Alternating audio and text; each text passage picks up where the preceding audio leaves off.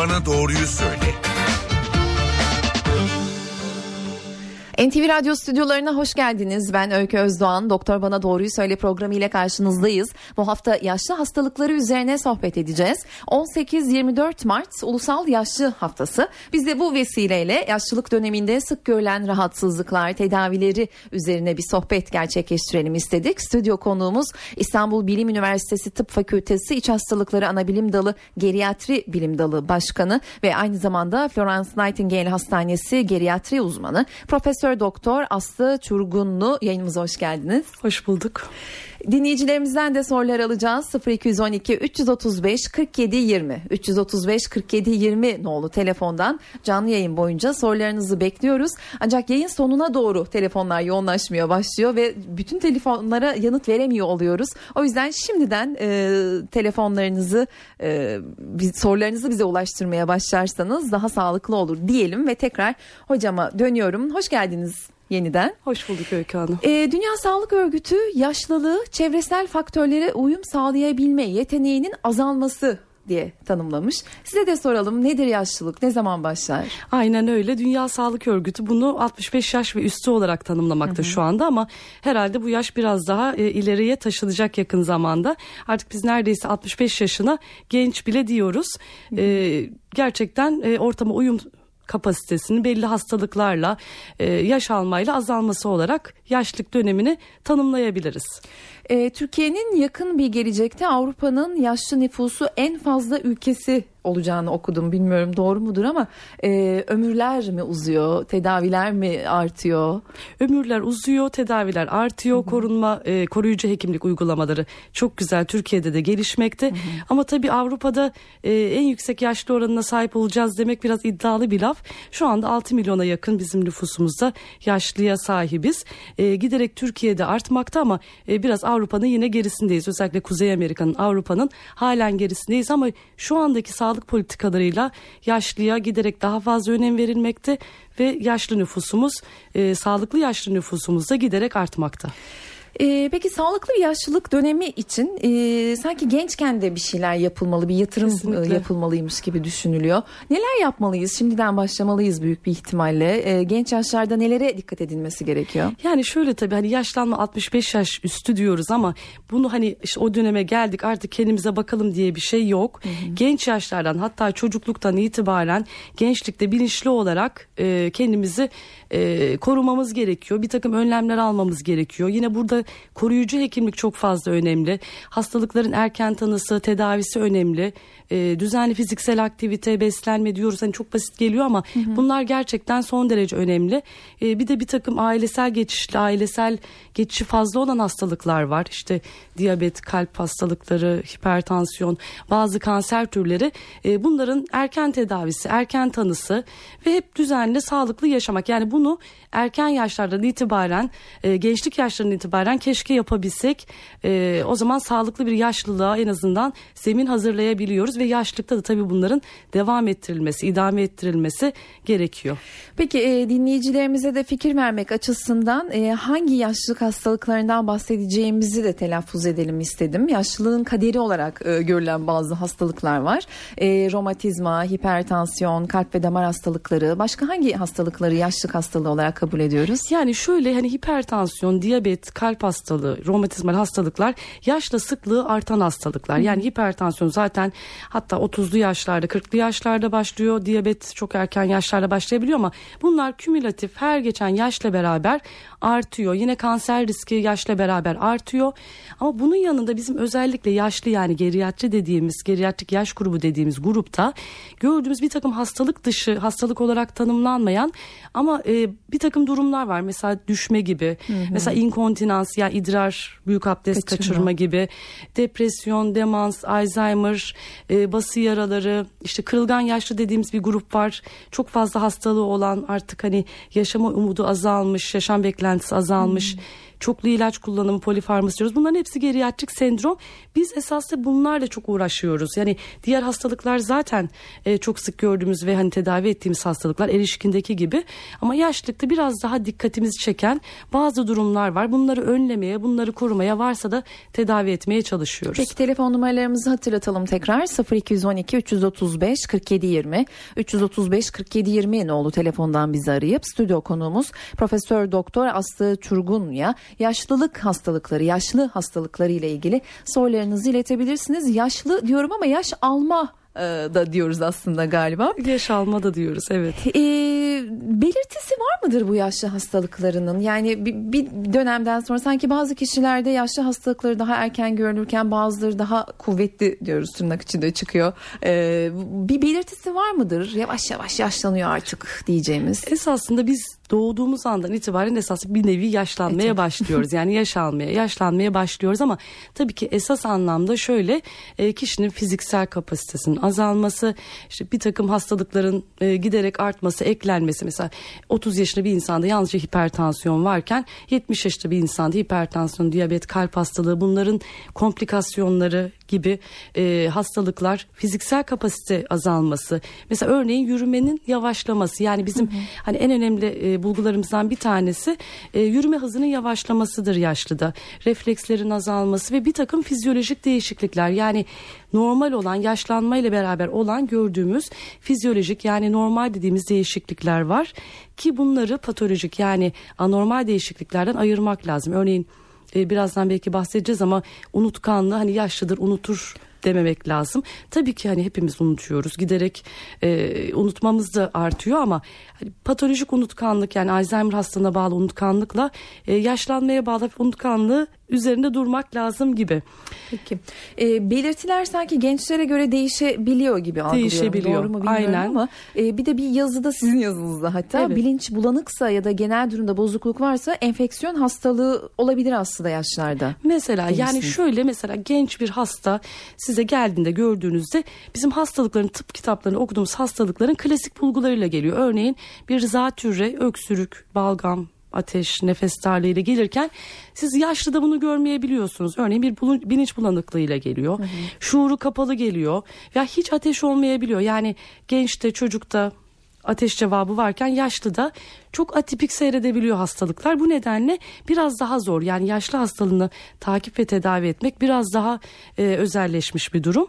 E, ayırt etmek lazım. Örneğin kalp krizi çok farklı bir tabloyla size gelebiliyor. Göğüs ağrısı olmayabiliyor gibi. Hı hı. Örnekleri çoğaltabiliriz Peki, tabii. E, geriatri e, ile ilgili de aslında biraz bilgi vermekte fayda var sanıyorum. Yaşlılar veya e, aileleri e, diyelim kalp diyelim romatizma diyelim kireçlenme.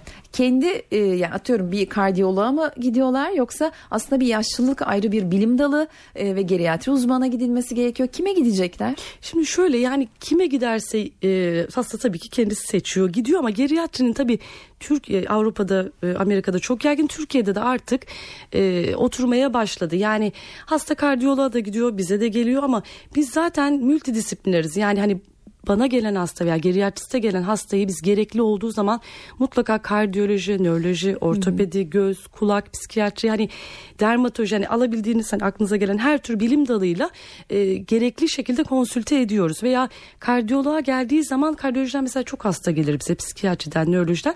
Hani bir toparlama yeridir esas da geriatri. Herkes bir ilaç başlar. Geriatrist derken hani şunu kullan, bunu kullanma gibi. Hı hı. E, yine belki birazdan bahsedeceğiz. Çoklu ilaç kullanımı her doktor ayrı ilaç başlar. Şimdi tabii Türkiye'de artık çok oturmaya başladı.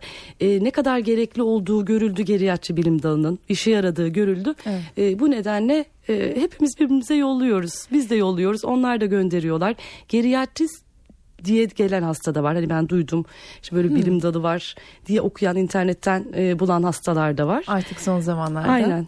E, peki e, hangi hastalıklarla size e, çoğunlukla başvuru oluyor diye soracağım ama telefon numaralarımızı da hatırlatalım. 0212 335 47 20 335 47 20 ne oldu telefondan bize ulaşıp stüdyo konuğumuz Profesör Doktor Aslı Çurgunlu'ya yaşlı hastalıkları ile ilgili sorularınızı sorabilirsiniz. Başvurular en çok hangi hastalıklardan oluyor size? Yani genellikle şöyle e, tabii tanıdan önce mesela kilo kaybıyla gelen var. Halsizlik çok fazla gelen, halsizlik yakınmasıyla gelen hasta var.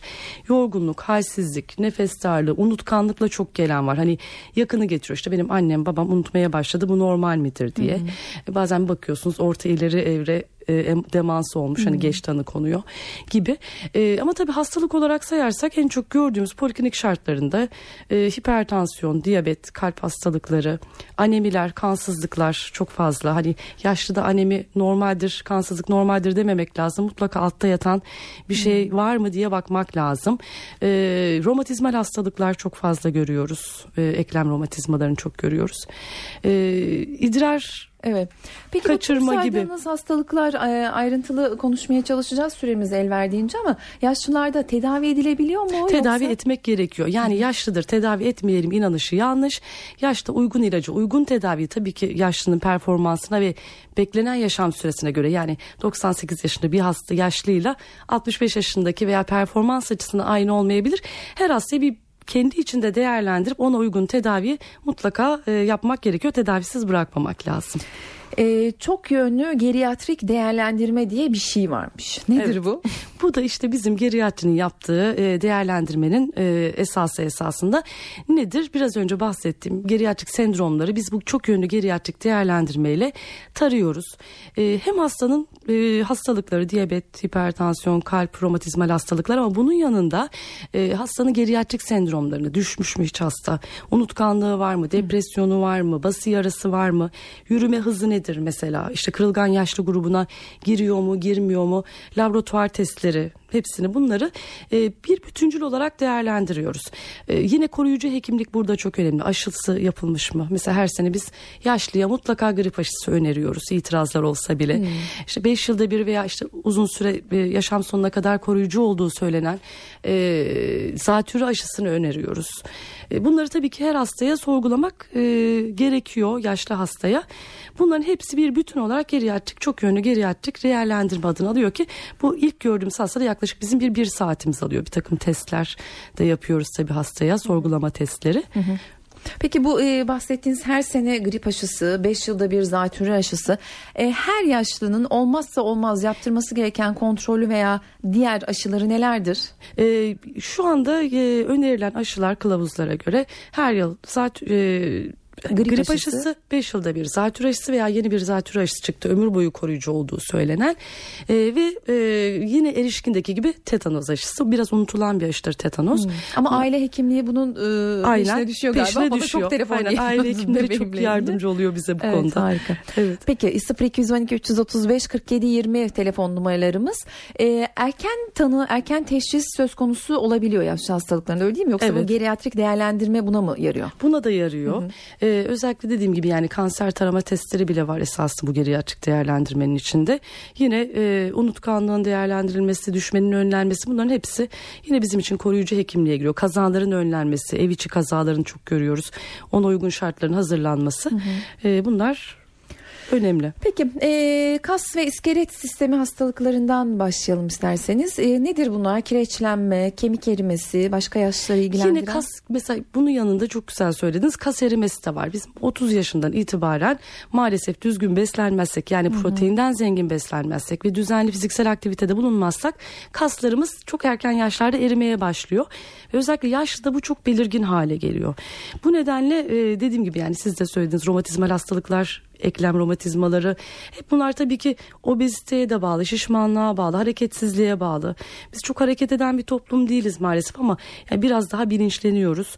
Ee, bunun yanında e, osteoporoz yani kemik densitesinin azalması, kemik erimesi ve esas e, en büyük sorunlardan biri de yine sarkopeni dediğimiz kas kütlesinin erimesi e, çok sık gördüğümüz problemlerden bir tanesi. Peki e, kireçlenmeyi tedavi etmek mümkün mü? Tedavi edilebilen bir hastalık Biraz geri dönüşümü zor ama e, fizik tedaviyle işte e, non steroid antiinflamatuar ağrı kesiciler kullandığımız bir takım ilaçlarla en azından hastayı galiba. rahatlatmaya çalışıyoruz. E, kireçlenmesi olan e, hastalara ne yapmalarını önerirsiniz? Özellikle tabii ki yani kilo kontrolü çok fazla önemli. Hani kilosunu hep sabit tutması önemli. Ee, eklemlere ne kadar çok yük bindirirsek o kadar eklemlerimiz maalesef hasar görüyor.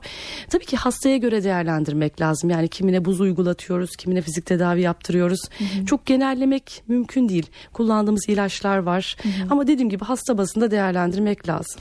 Kemik e, erimesinden de bahsedecek olursak kalsiyum e, çok önemli diyebiliriz. İşte süt için kayısı yiyin denir.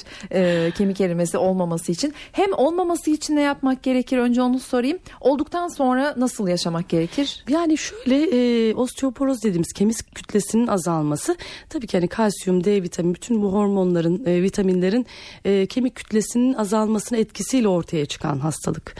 E, ne yapmak lazım? Bir kere hep düzgün beslenmenin önemini biz baştan beri söylüyoruz. Kalsiyumdan zengin beslenmek, e, düzenli fiziksel aktivite özellikle osteoporozu engellemede e, güç egzersizleri yani ağırlık kaldırmalar gibi hani egzersizi her yaşta e, erken yaşlardan itibaren önermek gerekiyor ki postmenopozal yani menopoz sonrası kadınlarda özellikle osteoporoz böyle hızlanmış bir şekilde görüyoruz ama genç yaşlarda önlemini almak lazım. E, e, kalsiyum e, kalsiyumla e, beslenmek lazım zengin ve tabii ki Türkiye'de e, çok önemli bir sorun e, bazı yine dünyada da öyle özellikle kuzey ülkelerinde güneş görmeyen ülkelerde gerçi bizim ülkemiz güneşli ama hı hı. maalesef D vitaminimiz düşük. Biz gençlerde de bakıyoruz ama özellikle her yaşlı hastada hemen hemen normal bir D vitamini düzeyine e, bulmak çok zor. D vitaminine bakmak lazım. Gerekirse replase etmek lazım. Ve tabii e, özellikle postmenopozal kadında da e, kemik densitometresi, kemik kütlesi yoğunluğunu ölçmek gerekiyor belli aralıklarla. E, kemik demişken düşme e, siz de bahsettiğiniz yaşlarda hem çok sık görülen e, bir durum hem de sanki düştükten sonra bir şeyler de düşüşe Maalesef. geçiyormuş gibi de bir Aynen, çok, e, intiba var. Çok Özellikle kalça kırığı vesaire e, kemikler mi kırıklar mı zor kaynıyor ne oluyor? Şimdi tabii osteoporoz yaşta çok fazla. Hı-hı. Şimdi biz patolojik kırıkları bile görüyoruz. Yani düşmeden bile kişinin kemiği osteoporozu varsa kırılabiliyor. Hı-hı. Ama yaşlı da denge problemleri belirtileri, hastalıklar, e, kas kütlesinin azalması, osteoporoz hani sarkopeni de mesela düşmeyi arttıran faktörlerden ve şöyle bir şey var. Eğer kişi düşmeye alışırsa maalesef hep düşüyor. Yani buna biz tekrarlayan düşmeler diyoruz. Evet. Neden önemli? Yani bir kere kemik kırığı açısından önemli, kalça fraktürü açısından önemli. Tedavisi de zor. Tedavisi zor. Ameliyat ediliyor artık tabii ki ameliyat çok güzel. Yani 100 yaşındaki hastayı bile kemik kırığı nedeniyle, kalça kırık nedeniyle ortopedi çok gelişti ameliyata veriyoruz e, el verdiğince. E, ama bunun yanında tabii kafasını çarpıyor, başka travmalar olabiliyor, e, intrakraniyal kafayı çıkanamalar olabiliyor. Yani düşme bizim yaşta çok korktuğumuz bir şey. E, hem hastalıklara bağlı olabiliyor hem de evdeki ev içi kazalara bağlı olabiliyor. Bu nedenle bunun da çok iyi değerlendirilmesi ve önlenmesi lazım. Peki bir e, ara vereceğiz. Aranın ardından idrar kaçırma, duyma, işitme ve görme bozuklukları, bunama, demans, Alzheimer hatta yaşlılık depresyonundan da e, bahsedelim e, diye düşünüyorum eğer vaktimiz el verirse. Peki. Telefon numaralarımızı da hatırlatalım. 0212 335 47 20 335 47 20 nolu telefondan bize ulaşıp İstanbul Bilim Üniversitesi Tıp Fakültesi İç Hastalıklar Ana Bilim Dalı Geriatri Bilim Dalı Başkanı Profesör Doktor Aslı Çurgunlu'ya yaşlı hastalıkları ile ilgili sorularınızı iletebilirsiniz. Reklamların ardından dinleyici telefonlarına cevap vermeye başlayacağız. Yeniden yayında olacağız.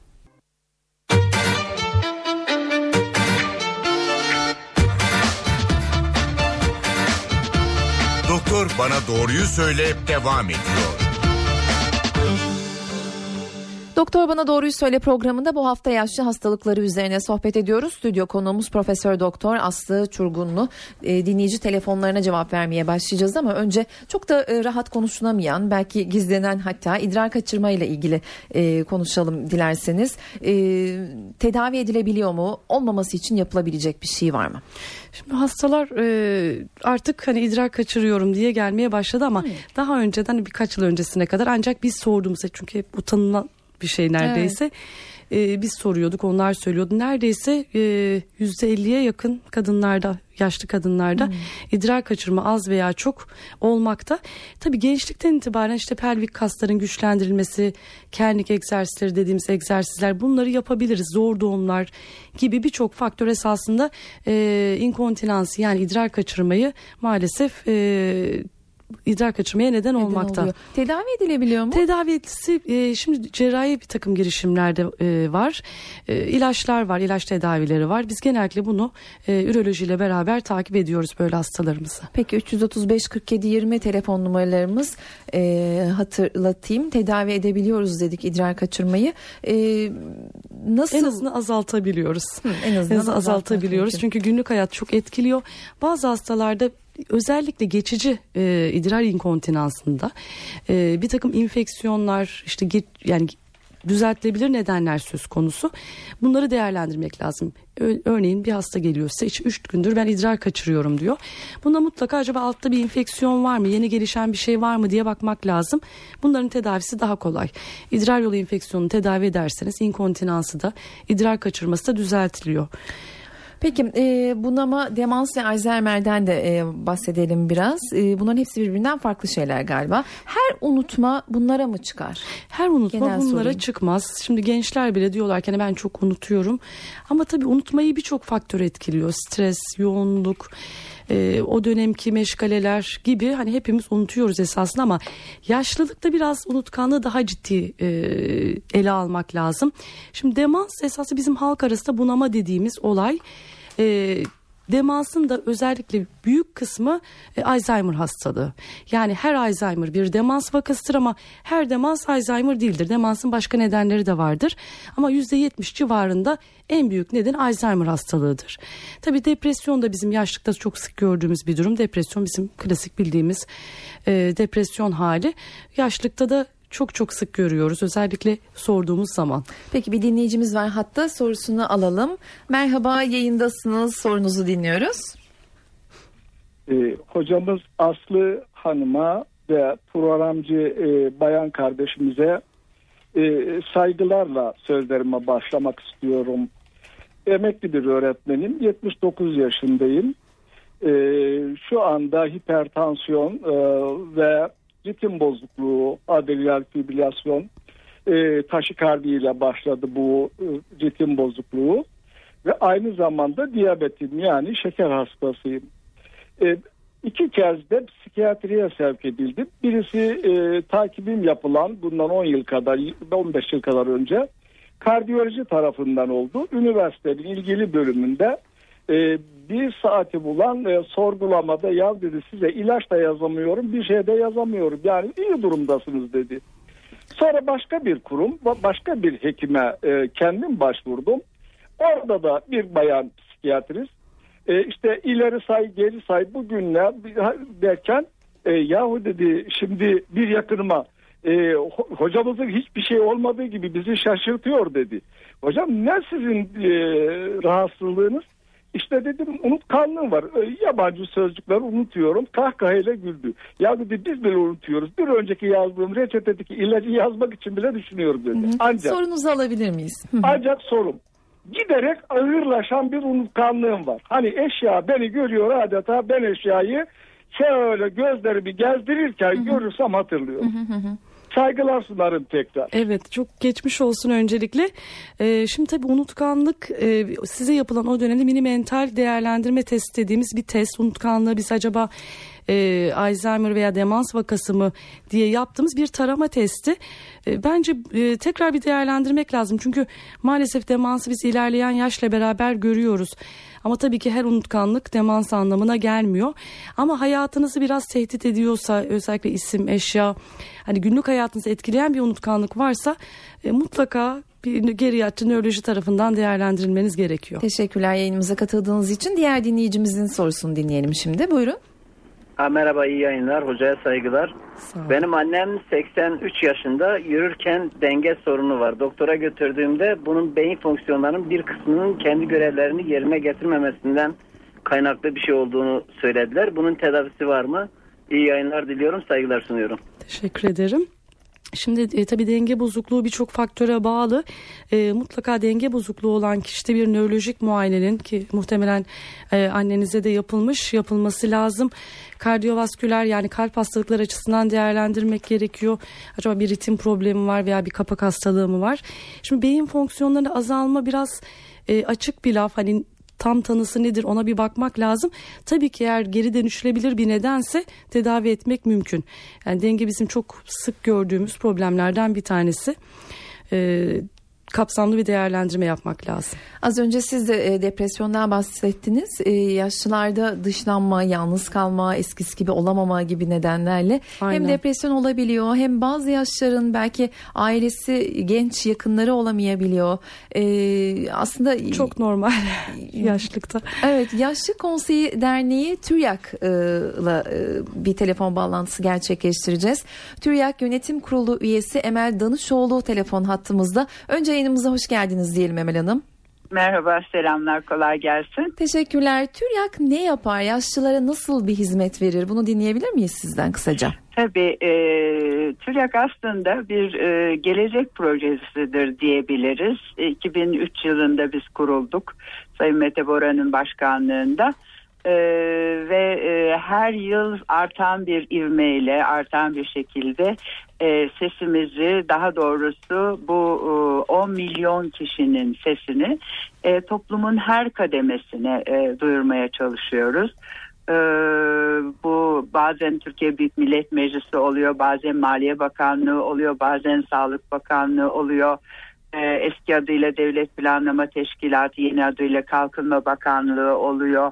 Ee, Aile ve Sosyal Politikalar Bakanlığı ile tabii çok sıkı ve e, işbirliği içinde çalışmamız gerekiyor. Yaşlılara Ee, ne gibi hizmetler buralarda, verdiğinizden e, bahsedebilir olur. misiniz? Süremizin Pardon, sonuna geliyoruz pardon. çünkü de yaşlılara ne gibi hizmetler verdiğinizden bahsedebilir misiniz? Tabii. Ee, şöyle söyleyeyim ben size. En önemli verdiğimiz hizmet e, bu kitlenin e, duyarlılığını arttırmak. Yani yaşam kalitesini arttırmak için e, çeşitli bu biraz evvel saydığım kuruluşlarla, üniversitelerle, sivil toplum kuruluşlarıyla, kamuyla çok büyük bir ortak çalışmanın içerisine giriyoruz. Her yıl mutlaka bir kongre yapıyoruz. Bu kongrelerimiz son dört yıldır uluslararası nitelikte. Ee, ve e, dünyayla da bir ilinti içerisindeyiz. İFA diye bir örgüt var Kanada'da. Onun yaklaşık milyonlarca e, üyesi var. E, ve biz dünyada da sesimizi duyurmak istiyoruz. E, tabii e, e, bunu yaparken e, yaşlıların sağlığı, yaşlıların e, toplumdan e, irde arta bırakılmaması, e, istismara uğramaması, onların gelirlerinin arttırılması, yaşam seviyelerinin yükseltilmesi, konutlarının iyileştirilmesi gibi gibi alanlarda pek çok e, hizmetimiz var ve özellikle bu yaşlı ayrımcılığı tabii bizim ilgimizi çok çekiyor. E, tüzüğümüzde de bu hususta pek çok e, madde var. E, bunların e, ortadan kaldırılması, bu yaklaşık 10 milyon kişinin sesini oluşturmak ve toplumda gerek basında gerek medyanın diğer araçlarında e, taze tutmak bizim temel amaçlarımızın içinde yer Evet peki Emel Hanım e, alıyor. yaşlılar mı size başvuruyor yoksa e, Tabii. ailesi mi yakınları mı siz mi Biz, ulaşıyorsunuz? biz aslında biz aslında bir e, derneğiz. E, her gün aslında bu bize e, katılanların sayısı da artıyor. Herkesten de üyelik bekliyoruz. E, böylece gücümüze güç katmak da istiyoruz. Bu daveti de sizin aracılığınızla yapmak istiyorum. Çünkü yaygınlık ve e, e, kitle çok önemli.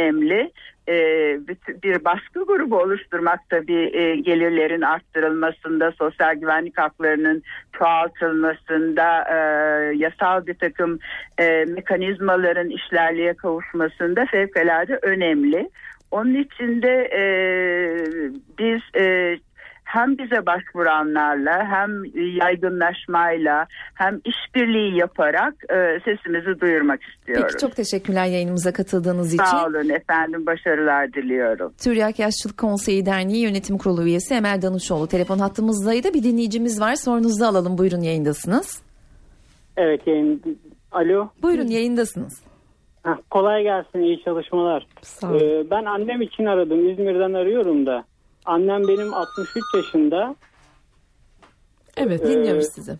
Evet annem 63 yaşında. Annemin öteden beri bir kansızlık sorunu var. Evet. Ee, 5-6 yıl önce de e, devlet hastanesinde akciğerlerinde buzlanma var diye 2 yıllık yakın bir süre tedavi gördü. 3 ayda bir sürekli gitti. En son farklı bir doktorun kontrolünde tedaviye gerek yok dedi. Kesti her şeyi ama annem e, bir anda üst solunum yolu ek- enfeksiyonu geçirip sonra bronşite dönüyor. Çok ağır bir şekilde hastalanıyor. Yani Sigara Bir kullanıyor mu anneniz? yok sigara hiç, Hiç kullanmadı kullanmamış. hayatında. Peki. Ee, zaten doktora hastaneye gittiğimiz zaman da bu kansızlığı yüzünden doktorlar işte kanser türü bir hastalık var mı diye birçok araştırma Arıyorlar. yapıyor ama bunların hiçbiri çıkmıyor. Yani benim söylemek istediğim annem bir anda e, üst solunum enfeksiyonu yani akşam eve gidiyoruz hafif e, burun akıntısı var. Gece ateşleniyor acile gidiyoruz. Evet. Yani O böyle bir rahatsızlığı var. Bunun için ne yapabiliriz? Şimdi tabii Ee, kan, biraz- kansızlığının cinsi önemli. Hani demir eksikliği anemisi mi, bir kronik hastalık anemisi mi ki e, muhtemelen bir kronik hastalık anemisi ki hani bir altta yatan bir kanser veya türevi araştırılmış. E, esasında hiçbir şey bulunamadıysa bile biz bunların belli aralıklarla aynı testlerin yenilenmesini istiyoruz. Çünkü bazen testlerde ortaya çıkmayan, gözden kaçan veya kendi test olarak belirti vermeyen e, bir takım yavaş seyreden hastalıklar var. Onların e, o nedenle bu testlerin bazen 6 ayda bir bazen senede bir tekrarlanması gerekmekte. Çok geçmiş olsun. 335 47 20 telefon numaralarımız 0212 alan koduyla diğer dinleyicimizi alalım yayına. Sizi dinliyoruz. Radyonuzun sesini kısar mısınız lütfen? İyi günler. Buyurun. E, kolay gelsin. E, e, hocama bir sorum olacaktı. Annem 90 yaşında. Şimdi Alzheimer hastası. E, yaklaşık e, 8-9 ay önce mesela ayda bir kez, bir iki akşam e, e, kendi kendine konuşma, uykusuzluk durumu oluyordu. E, bugünlerde sıklaştı. Yeri geliyor 3 gün 4 gün uyumuyor. Evet. Sorunuzu alalım. Ne yapabiliriz Ne diye soruyorsunuz muhtemelen. Şimdi tabii uykusuzluk, işte halüsinasyonlar, e, bir takım olmayan şeyleri görme sahneler çok görüyoruz Alzheimer hastalığında. E, mutlaka bir e, Alzheimer'la uğraşan bir hekimin geriatrist olabilir, nörolog olabilir, geropsikiyatrist olabilir görmesinde fayda var. Yani bunu tetikleyen bir şey var mı diye ama uykusuzluk en sık gördüğümüz uyku bozukluğu veya en sık gördüğümüz problemlerden mutlaka değerlendirmek bir hekim tarafından gerekmekte bu işle uğraşan. Teşekkür ederim yayınımıza katıldığınız için. Diğer dinleyicimizi de alalım yayına. Buyurun lütfen. Merhaba yayındasınız. Sorunuzu alalım. Radyonuzun sesini kısar mısınız? Bir saniye lütfen. Hattan düştü galiba dinleyicimiz. Diğer dinleyicimizi alalım yayına. Buyurun lütfen. Merhaba, iyi yayınlar. Teşekkürler. Ee, hocamıza da hoş geldin diyorum. Sağ olun. Ee, hocama bir soru sormak istiyorum. Şimdi babam 69 yaşında. Ee, bugüne kadar hiçbir hastalığa sahip değildi. Ee, aşağı yukarı 1-2 aydır el titremeleri bayağı bir yükselmeye başladı. Evet. Ve artı e, lavaboda elini yüzünü yıkarken mesela lavaboda e, suyu açık bırakıp geçip yerine oturduğunu biliyorum. Evet. Ee, şimdi Alzheimer'dan şüpheleniyorum ama nere- nereden nasıl tedaviye başlanacağını bilmediğim için hocama bunu sormak Evet. istedim. Çok geçmiş olsun öncelikle. Yani Alzheimer olabilir, bir Parkinson olabilir. Ee, şöyle yani geriatriste gidebilirsiniz veya bir nöroloji uzmanına gidebilirsiniz. Ama dediğim gibi hani bu konuda uzman bir hekimin bence değerlendirmesi özellikle bu yaş grubu için önemli. Çok geçmiş olsun tekrardan. Diğer dinleyicimizi alalım. Süremizin sonuna geldik. Hızlıca sorunuzu sorar mısınız lütfen? İyi yayınlar dilerim. Ee, 49 yaşındayım. Tabii ki Allah ömür verirse biz de 10-20 yıl sonra yaşlı döneme gireceğiz. Ee, hocamdan şunu rica ediyorum. Yaşlanmanın gecikmesi ve o yaşlarda daha sağlıklı kalabilmek için altın kuralları nelerdir tıbbın? Yani altın kuralları esasında çok bildiğimizden farklı değil. Ee, her yaşta düzenli beslenme, e, özellikle protein içerikli, proteini e, kontraindikasyon yoksa zengin beslenme, düzenli fiziksel aktivite ve tabii hani stresten uzak yaşamak ve belli aralıklarla e, korunma yöntemleri olan korunulabilecek hastalıkların erken teşhisi ve aşıların olunması gibi bir takım koruyucu hekimlik uygulamalarının yapılması ama E, çok fazla bir yok esasında. Düzenli fiziksel aktivite ve beslenme altın standart diyebiliriz ve hastalıklardan korunmaya çalışmak. Peki teşekkür ederiz yayınımıza katıldığınız için. E, süremizin sonuna geliyoruz. Çok hızlı bir iki soru sormak istiyorum. Çok kısa cevaplar verebilirseniz sevinirim. Yaşlılık döneminde çok fazla ilaç kullanılıyor. Bu ilaçlar birbirini etkiliyor mu? Yan etkisi vesaire. Bunlarla nasıl başa çıkılıyor? Etkiliyor. E, yaşlılıkta çok sık karşılaştığımız problemlerden bir tanesi. Çünkü bir bakıyorsunuz bir poşetle geliyor yaşlı hastası içinden 10-15-20 tane ilaç çıktı oluyor. Maalesef bazı ilaçlarda aynı ilaçlar ama isimleri farklı. Hani içerine baktığınız zaman e, madde aynı. Şöyle yine de az e, tedavi etmek de doğru değil. Yani eğer gerekiyorsa tedaviyi vermek lazım. Ama ilaç ilaç etkileşimleri çok fazla. Bu nedenle her ilacın gözden geçirilmesi ve gerekmiyorsa da o ilacın e, listeden çıkarılması gerekiyor. Peki son olarak yaşlılara önereceğiniz besin takviyesi, vitamin takviyesi var mıdır?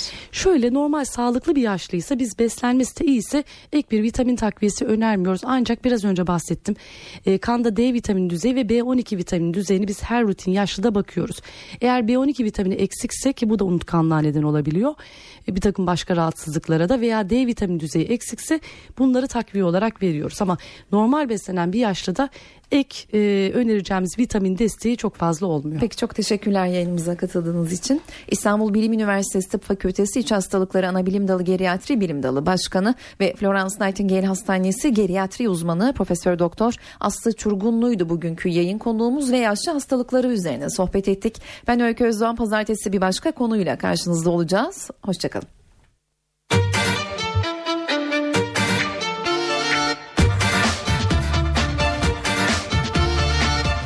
Doktor bana doğruyu söyle.